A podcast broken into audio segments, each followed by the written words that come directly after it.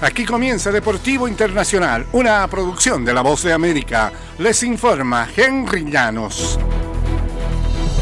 El draft del baloncesto de la NBA adoptará un formato de dos días por primera ocasión.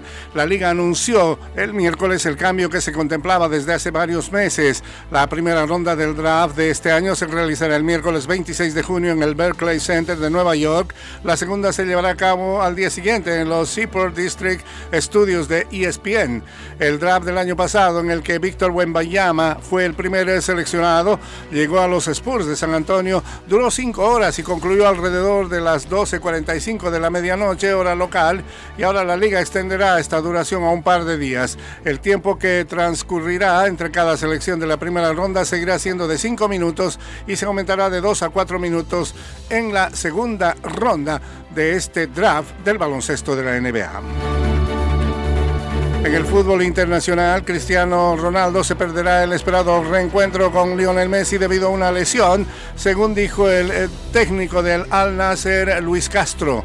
El astro portugués se recupera de una lesión aparentemente en una pantorrilla y no estará en condiciones de participar en el encuentro amistoso entre su club Al Nasser y el Inter de Miami previsto para hoy jueves en Riyadh.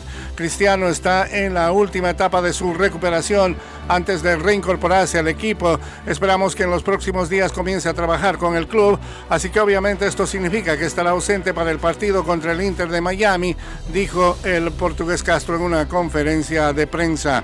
Messi y Cristiano fueron protagonistas de una gran rivalidad cuando jugaron en España por el Barcelona y el Real Madrid respectivamente y se han combinado para conquistar 13 de los últimos 15 balones de oro entregados por la FIFA.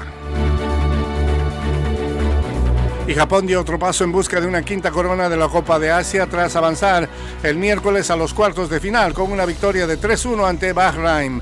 Los japoneses recuperaron la aureola de favoritos al título sacudiéndose de la inesperada derrota 2-1 que sufrieron ante Irak en la fase de grupos. Se toparán contra Irán en la siguiente ronda. Ritsu Doan, Takefusa Kubo y Ayase Ueda anotaron los goles que instalaron a Japón en la ronda de los ocho mejores. Bahrain descontó mediante un autogol de Sion Suzuki. Irán ha certificado su pase en cuartos al vencer a Siria por penales tras un empate de uno por uno al cabo de la prórroga. El choque contra Japón será en el estadio Education City el día sábado y mucha gente está esperando este sonado encuentro de la ronda asiática. Y hasta aquí, Deportivo Internacional de la Voz de América.